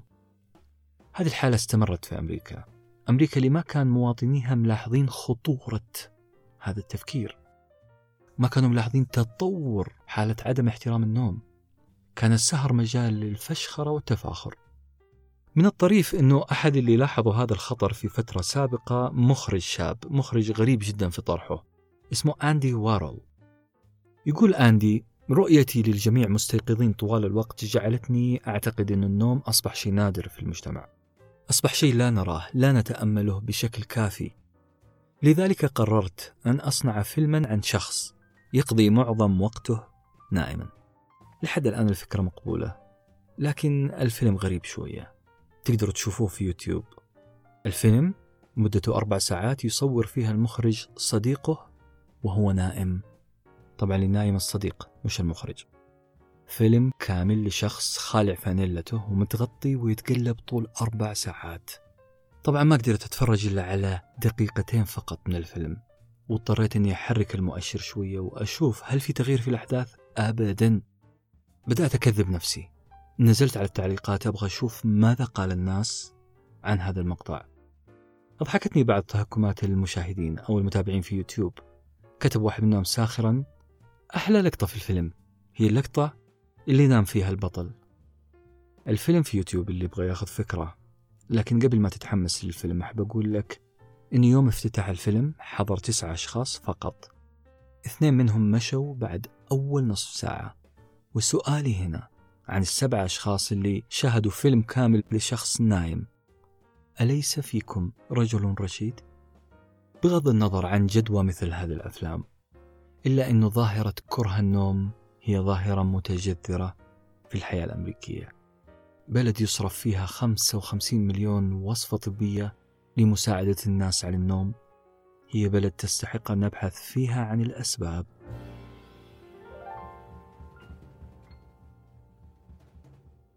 بالمناسبة، حبوب النوم هو موضوع حاز على نصيب الأسد في كتاب أريانا. بدأ الكلام عن حبوب النوم بجملة صادمة ومفاجئة تقول فيها: الحبوب المنومة ليست منومة. م? ما معنى هذا الكلام؟ معناه أن الحبوب المنومة هي حبوب عدم استيقاظ فقط، والفرق كبير بين النوم وعدم الاستيقاظ. والمعنى أنه عبارة ألا أكون مستيقظا لا تعني بالضرورة أنني نائم. هذا الشخص المستلقي واللي بلع له كم حبة منومة ما هو نايم. بلا صح، مو نوم نقي، ما هو نوم تام ملئه السبات. أريانا تقول إن الحبوب الحبوب المنومة ما هي حل كارثة الحرمان من النوم، بل هي كارثة إضافية متدثرة في فستان حل. مو بس أريانا اللي تتكلم عن خطورة الحبوب المنومة، بعض المشاهير في الساحة حكوا قصصهم عن مشاكلهم مع الحبوب المنومة. مثلا الممثلة الأمريكية أنا كندريك في لقاء لها مع ديفيد ليترمان عام ألفين وأربعة عشر وصفت حبوب منومة كانت تأخذها باللعينة. توصفها وتقول: في لحظة ما كنت أرى سواد أمام عيني، لكني مستيقظة، أمشي أسرح وأمرح في البيت، أستيقظ مما يسمى نوم لأجد أشياء معينة في غير مكانها. مثلا وجدت نفسي مرتدية عشرين طبقة ملابس فوق بعض. أجد نفسي أحيانا وضعت أقراص الدي في دي في الثلاجة، أو أني مصورة فيديو طويل جدا لصحن سلطة كان على الطاولة، مقطع عشرين دقيقة لصحن سلطة ساكن فوق الطاولة. هذه القصص يا جماعة طريفة نوعا ما، لكنها لا توازي أبدا الكوارث اللي ممكن تعملها الحبوب المنومة.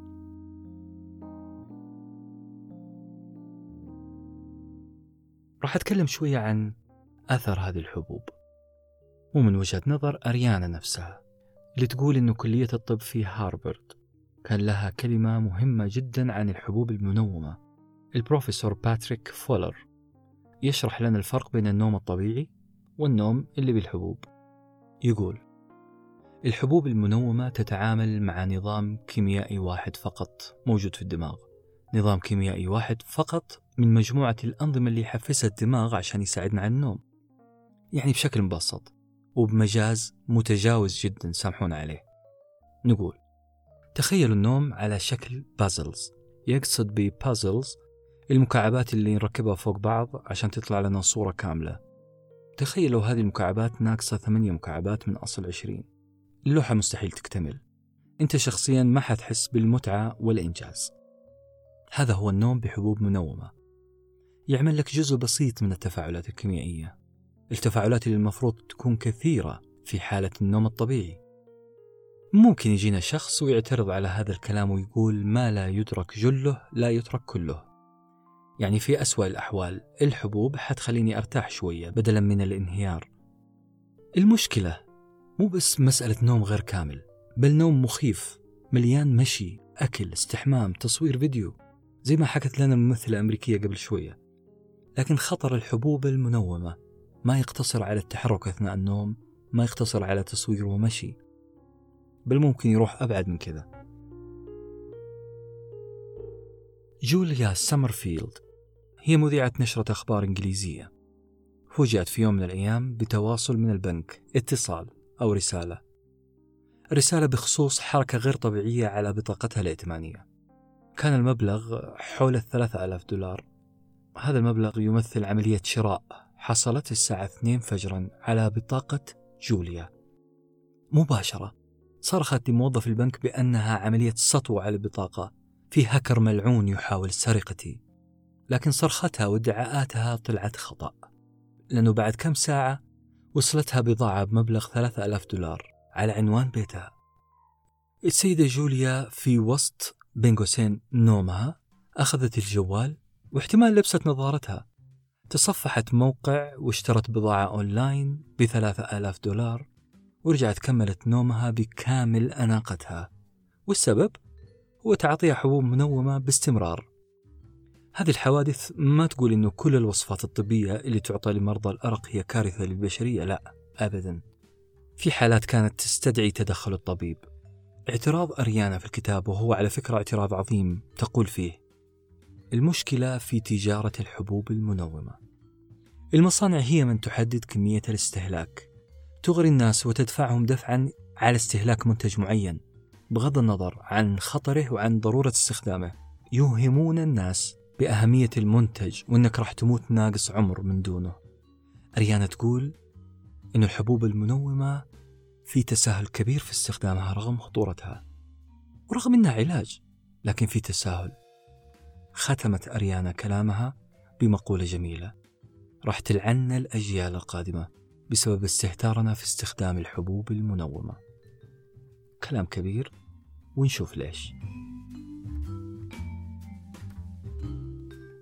قبل خمسين سنة مضت كان طبيعي تشوف مجلات شهيرة عليها على الغلاف صورة شاب أمريكي من فصيلة الكاوبوي، شاب متقد شباب وحيوية ووسامة عريضة المنكبين لدرجة أنها تتعدى غلاف المجلة.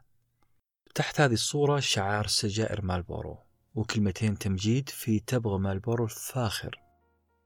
كان طبيعي تشوف هذا الإعلان، وكان طبيعي أيضا أنك تقرأ إعلان يقول كل الأطباء يحبون تدخين سجائر اللاكي. الجيل الحالي ما حيصدق هذا الكلام، أنه يتم الإعلان بإغراء عن هذه السجائر، لا وكمان بشهادة طبيب. تقول أريانا بنفس المنطق سيتهجم علينا أبناؤنا وأحفادنا بلا رحمة عندما يتذكرون أن الحبوب المنومة يعلن عنها وكأنها طماطم عضوية أو آيس كريم الزبادي قليل الدسم. قضية أريانا مو بس في استخفافنا بالنوم، بل بنظام اقتصادي يدعم رأس المال على حساب صحة الناس.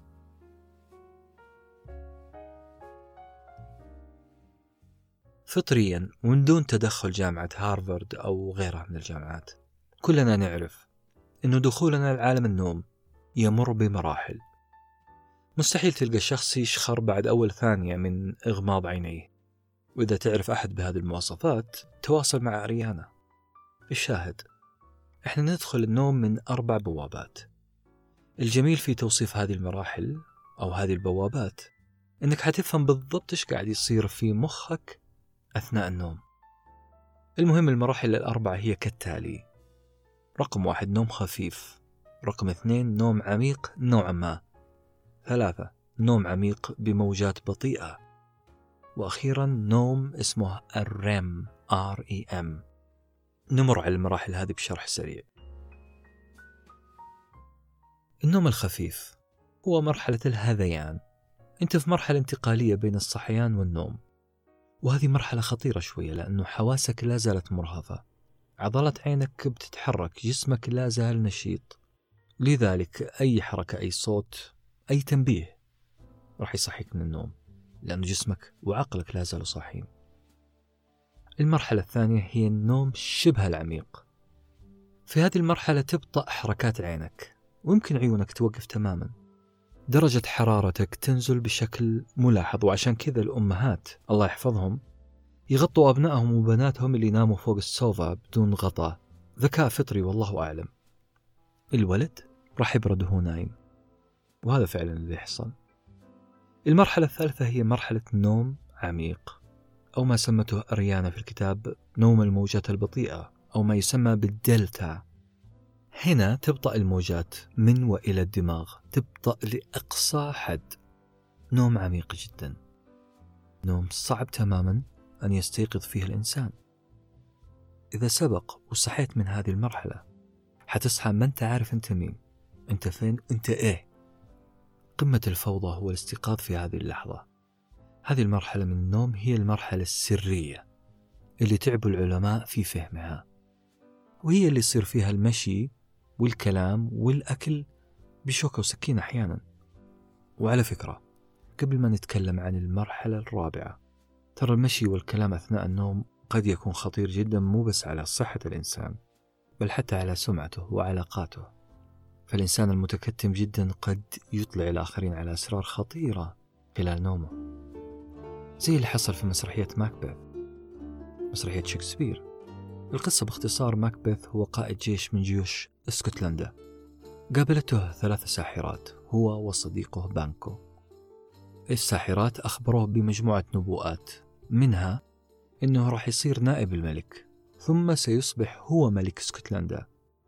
ماكبث استغرب لأنه ملك اسكتلندا حاليا اسمه دونكان عنده أبناء، فكيف راح يجيني الملك؟ سؤال طبيعي. اللي حصل أنه في تلك اللحظة جاء مرسول من دونكان من الملك يخبر ماكبث بأنه ولشجاعته صدر الأمر السامي بتعيينه نائبا للملك. ماكبث تم تعيينه نائب للملك. هذا الخبر فتح عيون ماكبث، بدأ يصدق نبوءة الساحرات. أخبر زوجته بهذا الخبر اللي من وقتها ما كانت قادرة تمسك أعصابها، مستعجلة جدا على أن يصبح ماكبث الملك. ولأجل هذا الشيء دبرت هي وزوجها مؤامرة لقتل الملك. كيف؟ بشوية تفاصيل. خدرت الحراس، دخل ماكبث على غرفة نوم دونكان بخنجر يخص أحد حراسه وقتل الملك. ولأنه كان خائف جدا، وهنا ركزوا على هذه النقطة، لأنه كان خائف جدا زوجته قامت بأخذ الخنجر ووضعته عند أحد الحراس المخدرين. في الصباح تم إعلان اغتيال دونكان وتم إلصاق التهمة في الحراس. اللي حصل بعد كذا أنه ماكبث بدأ يوسوس، بدأ يهلوس، بدأ يحلم هو وزوجته نفس الكوابيس. نجي للمهم، في مسرحية ماكبث في الفصل الخامس، المشهد الأول بالتحديد. على خشبة المسرح كان في سيدتين، وصيفة زوجة ماكبث وطبيبتها، كانوا بيتكلموا عن اضطراب نوم السيدة زوجة الملك. زوجة ماكبث كانت تعاني من وضعية نوم سيئة، تمشي وتتكلم.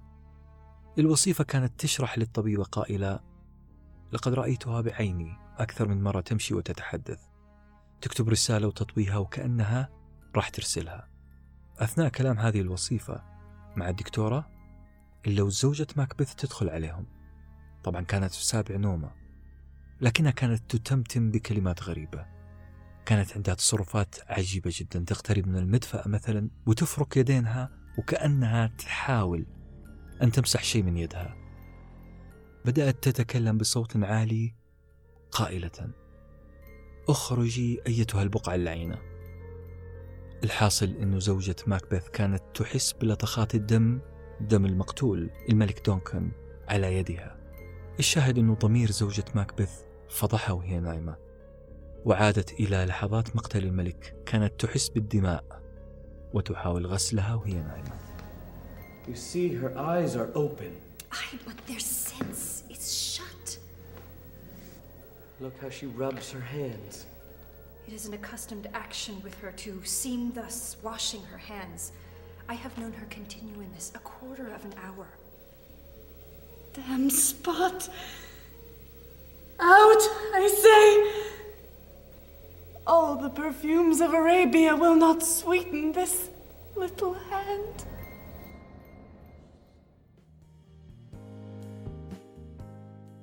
الجميل إن خلال هذا المشهد المخيف نوعا ما ابتسمت، وطالت عنقي فجأة وأنا أقرأ التالي في المسرحية. طبعا كانت تقول زوجة ماكبث: ألن تنظف هاتين اليدين؟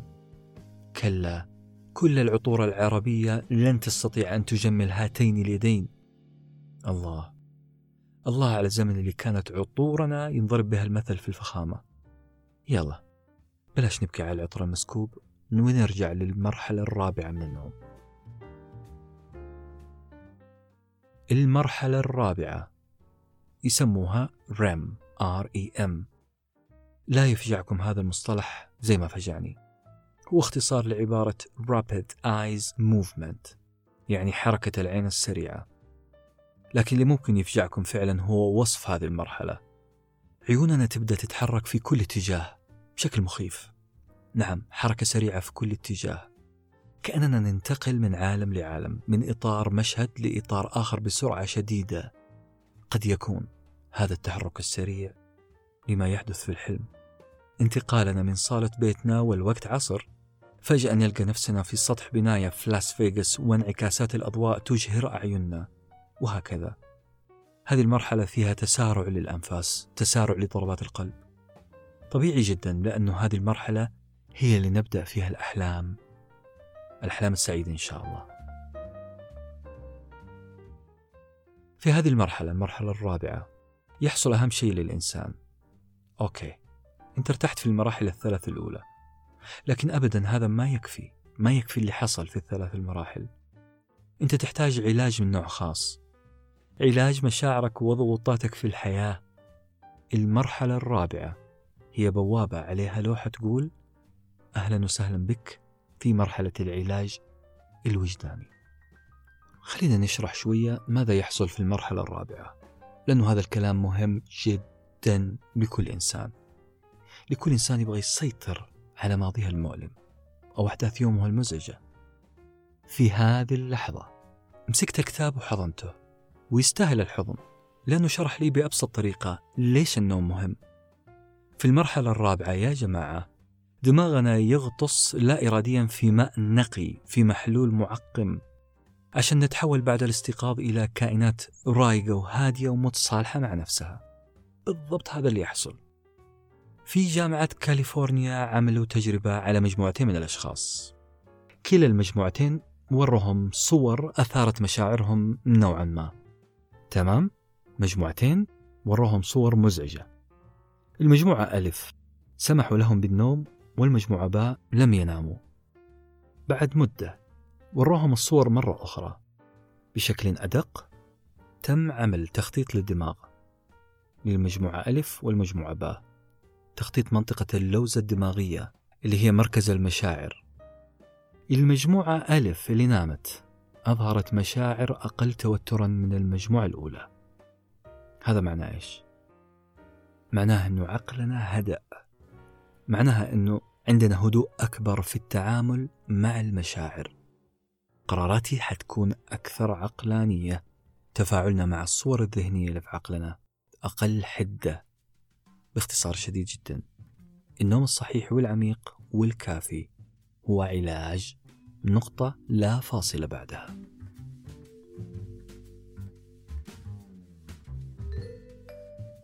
خليك معي عزيزي المستمع والمستمعة، خليكم معي الآن في جزء مهم في الكتاب. أنت إنسان اعترفت بالنوم، اعترفت بفضائل النوم ومثالبه، استلقيت على السرير وبدأت في مداعبة النوم، محاولة إقناعه يعني. ربما يتدهور الوضع وتبدأ في مطاردة النوم. ممتاز جدا، هذا الشيء يحصل لنا جميعا، لكن للأسف نواقيس الأرق تطرق الباب. بالأصح الأرق سيقتحم غرفتك بكل جيوشه ومتارسه. أنت تبغى تنام لكن النوم ما يبغاك، حب من طرف واحد. هنا أكيد أنك راح تقول مو بكيفه، طالما أنا حبيتك يا النوم فسأحصل عليك.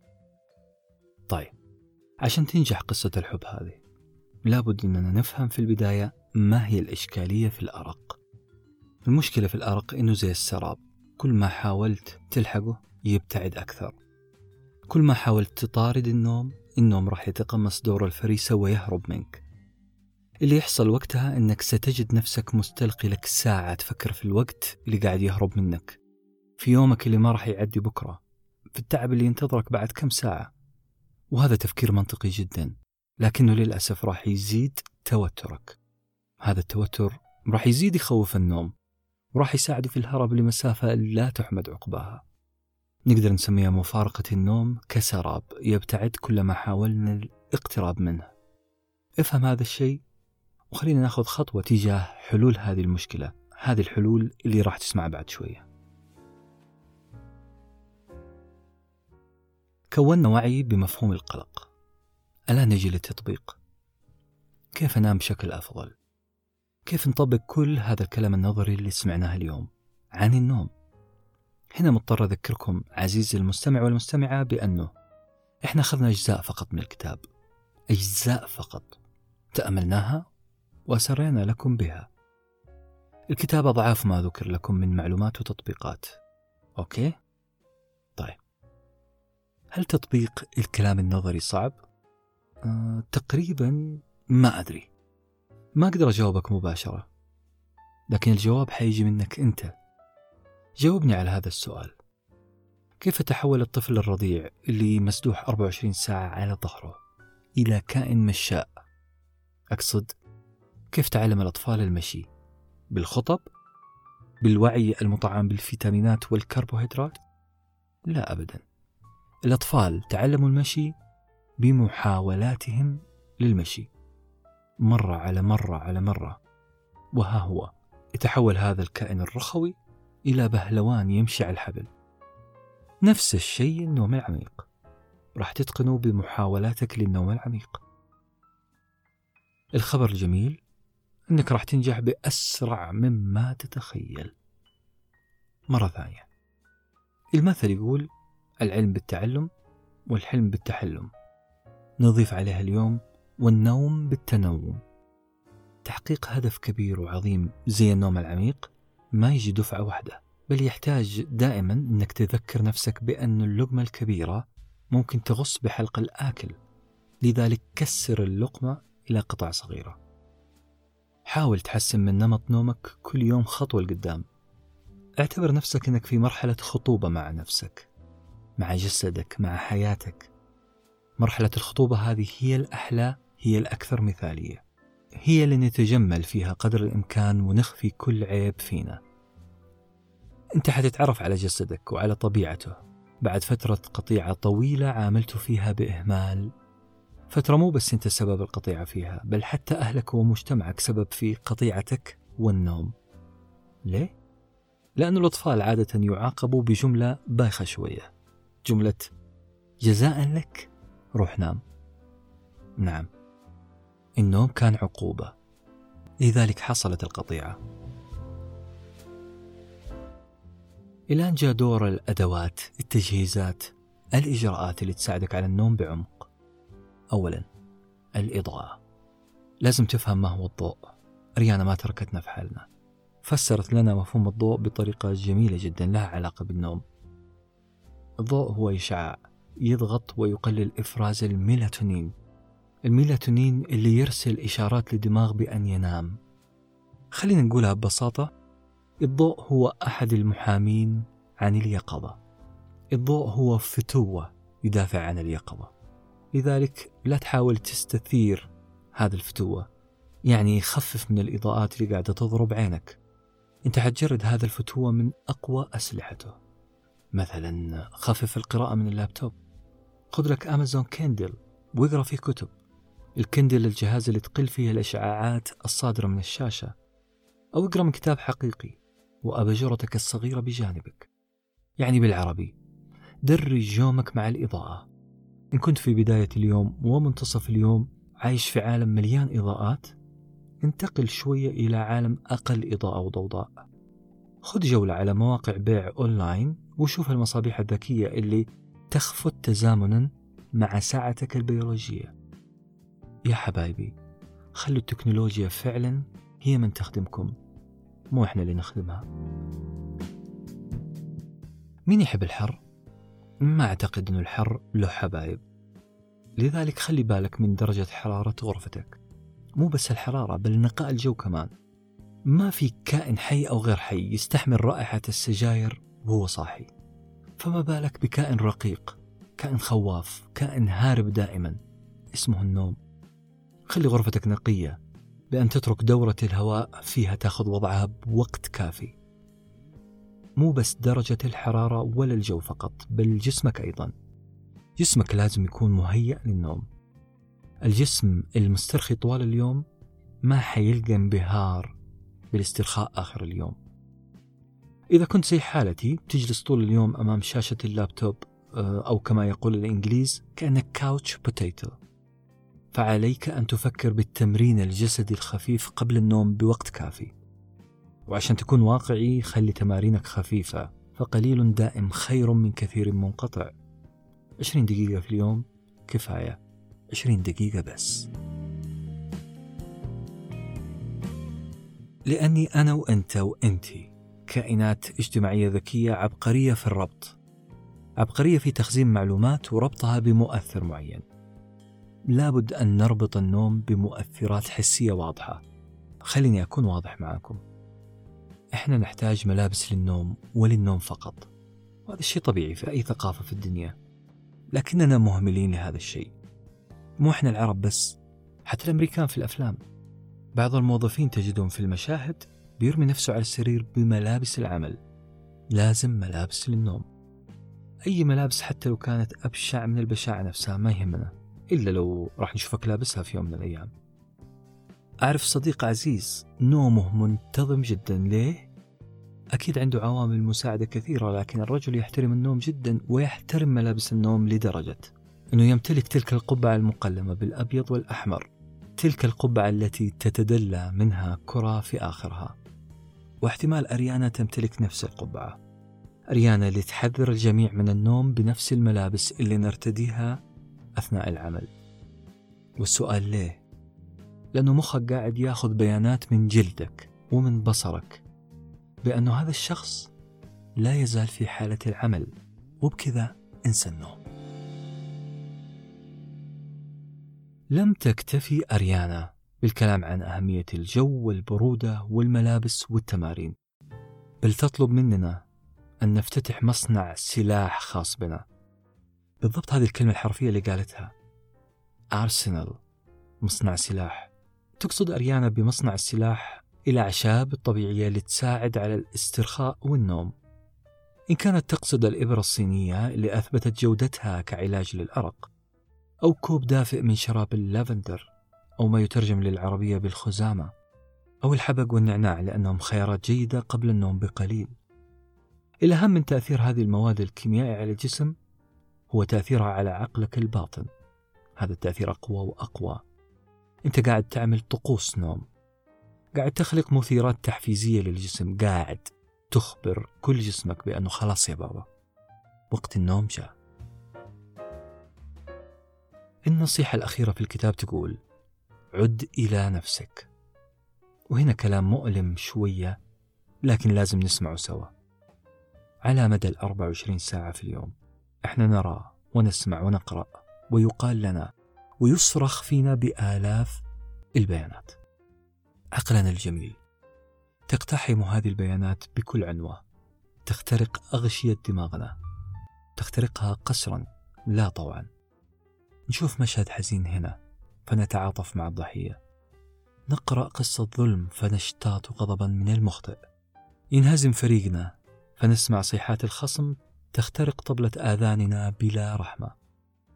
المشكلة أن كل هذه البيانات أشبه بملصق تجاري، ملصق تجاري ظهره مليان صمغ لاصق مزعج. هذه الملصقات تلتصق بأجسادنا لدرجة أننا ما نقدر نشوف جلودنا الحقيقية. حقيقتنا عزيز المستمع والمستمعة تختفي، ذواتنا تتلاشى مع كم البيانات الهائل كل يوم. هنا وفي هذه اللحظة نحتاج أن نعود إلى أنفسنا. إن أكثر مسببات الأرق الغير عضوية هو الضغط والقلق. طبيعي أن تقلق إذا كنت تحمل كل هذه الملصقات على جلدك الرقيق، كل ملصق فيهم يتهم ويشوه ويزيف حقيقتك، يزيف حقيقة أننا أسمى من هذه الملصقات، أسمى من هذا الجلد أصلا. لذلك وجبت علينا العودة كل يوم إلى ذواتنا من خلال من خلال جلسات هدوء. طبعا سميها ما شئت، استرخاء، تأمل، يوغا، تسبيح، إلى أن تعود لتنتبه إلى ماهيتك، أن تسترد أنفاسك وتحصيها عشان تحس فيها، عشان جسدك المرهق المتعب يرتاح فتراقب أنت هذا الارتياح. قلبك اللاهث هنا وهناك لازم يهدأ، لازم تنضبط دقاته على أبطأ إيقاع. عقلك الباحث عن الحقيقة يجب أن يعود ليلاحظ الحقيقة ذاتها، الحقيقة اللي هي أنت فقط. نبغى نستعرض مع بعض تجربة إنسان نجح في ضبط إيقاع جسده قبل النوم. هذا الشخص اللي تكلمت عنه أريانا كان يحتفظ بقصاصة قصاصة صغيرة كان يرددها قبل النوم. هذا الشخص اسمه رالف والدو إمرسون. كان يتأمل القصاصة ويقرأها بهمس. تقول انهي هذا اليوم، بل انتهي منه. أنت عملت كل ما بوسعك. نعم في شوية أخطاء في بعض المطبات، نعم صحيح، لكن كل ما عليك فعله الآن هو نسيانها خلاص، لأنه بكرة يوم جديد. بكرة راح تلاحظ أن المطبات والعقبات أسهل مما كنت تتخيل. فقط في الغد لما يصفى ذهنك وترتاح، بكرة حتبدأ بروح جديدة منتعشة، وراح تضحك على تفاهة عقبات اليوم. سؤالي للجميع هنا، هل كتبت وثيقة مصالحتك مع نفسك؟ هل كتبتي ذلك؟ نعم؟ إذن تهانينا لكم.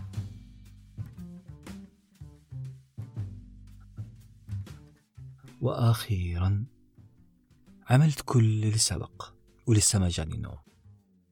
مصيبة كبيرة. لا لا لا، انسى فكرة انك تغصب نفسك على النوم.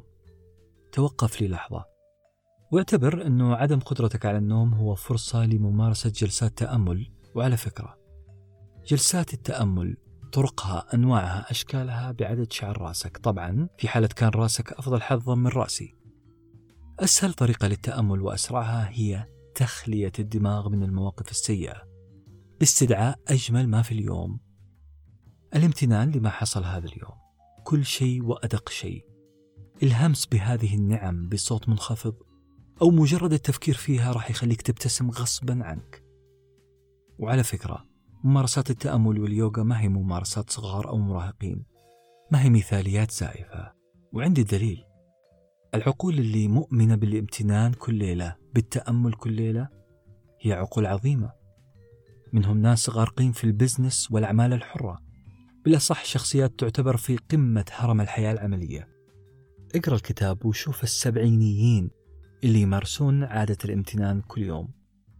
اقرأ الكتاب وشوف كيف انه ممثلي هوليوود واللي بطريقة غير مباشرة كانوا سببا في سهرنا وحرماننا من النوم هم أول ناس عارفين أهمية النوم. عندهم طقوس تعطي النوم حق قدره.